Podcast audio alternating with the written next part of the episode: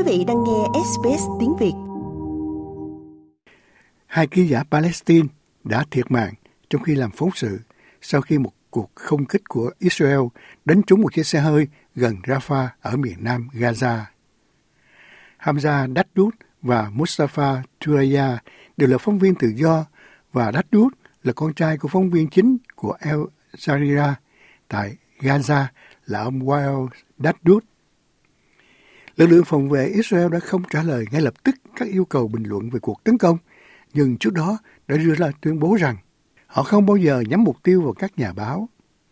Cơ quan giám sát quốc tế, Ủy ban bảo vệ nhà báo, viết tắt là CPJ, cho biết ít nhất 79 nhà báo đã thiệt mạng ở Gaza kể từ ngày 7 tháng 10 và đã nhiều lần bày tỏ lo ngại về việc nhắm mục tiêu rõ ràng vào các nhà báo ở Gaza. CPJ cho biết họ đang kêu gọi một cuộc điều tra độc lập về hai vụ giết người gần đây nhất. Ngoại trưởng Mỹ Anthony Blinken hiện viếng thăm Trung Đông để hội đàm đã gửi lời chia buồn tới người cha Wayne Dadwood. Trước đó trong cuộc chiến, ông đã mất người vợ, hai đứa con khác và một cháu trai.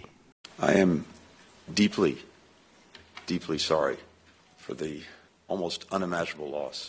Tôi vô cùng xin lỗi đối với sự mất mát gần như không thể tưởng tượng được của bạn. Đó là Dadu. Bản thân tôi là một người cha.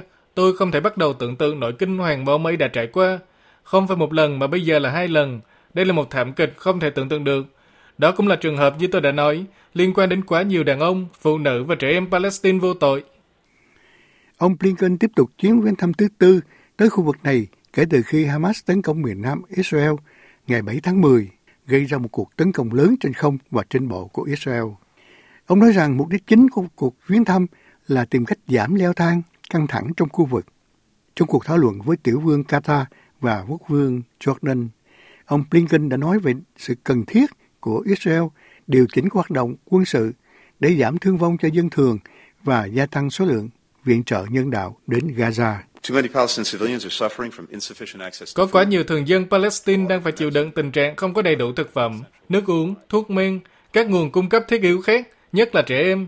Chúng tôi tiếp tục nêu lên với Israel sự cần thiết phải làm mọi thứ để tạo điều kiện thuận lợi cho việc cung cấp viện trợ nhân đạo cho Gaza và tôi sẽ làm như vậy khi ở đó một lần nữa vào cuối tuần này. Được biết, nhu cầu phải làm nhiều hơn nữa để bảo vệ thường dân đã được Ngoại trưởng Đức là bà Annalena Baerbock lặp lại khi nói rằng những đau khổ do cuộc tấn công quân sự dữ dội của Israel đã kéo dài quá lâu. Ngày càng trở nên rõ ràng hơn là quân đội Israel phải làm nhiều hơn nữa để bảo vệ dân thường ở Gaza. Họ phải tìm cách chống lại Hamas mà không có quá nhiều người chết hoặc bị thương. Sự đau khổ của rất nhiều người vô tội không thể tiếp tục như thế này và chúng ta cần một cuộc hành quân hoạt động ít căng thẳng hơn. Trong các cuộc họp, ông Blinken cũng đã thảo luận về các kế hoạch hậu chiến cho Gaza khi trước ngăn các nhà lãnh đạo Ả Rập rằng Washington phản đối việc buộc người Palestine phải di dời khỏi Gaza hoặc khỏi bờ Tây. Thường dân Palestine phải có thể trở về nhà ngay khi điều kiện cho phép. Họ không thể và không bị ép rời khỏi Gaza. Chúng tôi bác bỏ tuyên bố của một số bộ trưởng và nhà lập pháp Israel kêu gọi tái định cư người Palestine bên ngoài Gaza. Hoa Kỳ cũng cam kết tiếp tục vận động cho việc thả các con tin vẫn còn đang bị Hamas giam giữ. Việc này cũng đã nhắc lại trong chuyến viếng thăm của ông Blinken.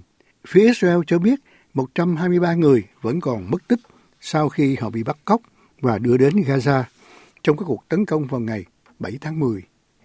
Ông Blinken đã đưa ra cam kết sau đây với các con tin còn lại. Đối với những người vẫn đang bị bắt làm con tin, với những người thân yêu của họ, với gia đình của họ, tôi hứa với các bạn điều này là Hoa Kỳ sẽ tiếp tục làm việc không ngừng nghỉ để đưa các bạn về nhà, để đưa các bạn đến với gia đình và những người thân yêu của các bạn. Vụ việc xảy ra khi các thành viên gia đình của sáu trong số các con tin này đã trở về nhà sau khi ông tham dự các cuộc họp cao cấp với Qatar, khi tham gia vào các cuộc đàm phán để trao trả các con tin. Ruby Chen là cha của con tin Itay Chen và là một trong số những người tham gia các cuộc họp. Ông nói rằng mối quan tâm của ông đối với sự an toàn của con trai ông chỉ tăng lên khi thời gian trôi qua và cuộc xung đột vẫn tiếp diễn. Họ tin tưởng ở Qatar sẽ có một số hình thức tạm dừng trong cuộc chiến để đẩy nhanh các cuộc đàm phán cho phép các con tin trở về nhà. Chúng ta không có thời gian, khi càng chờ đợi, con tin sẽ không sống sót trở về. will not come back alive.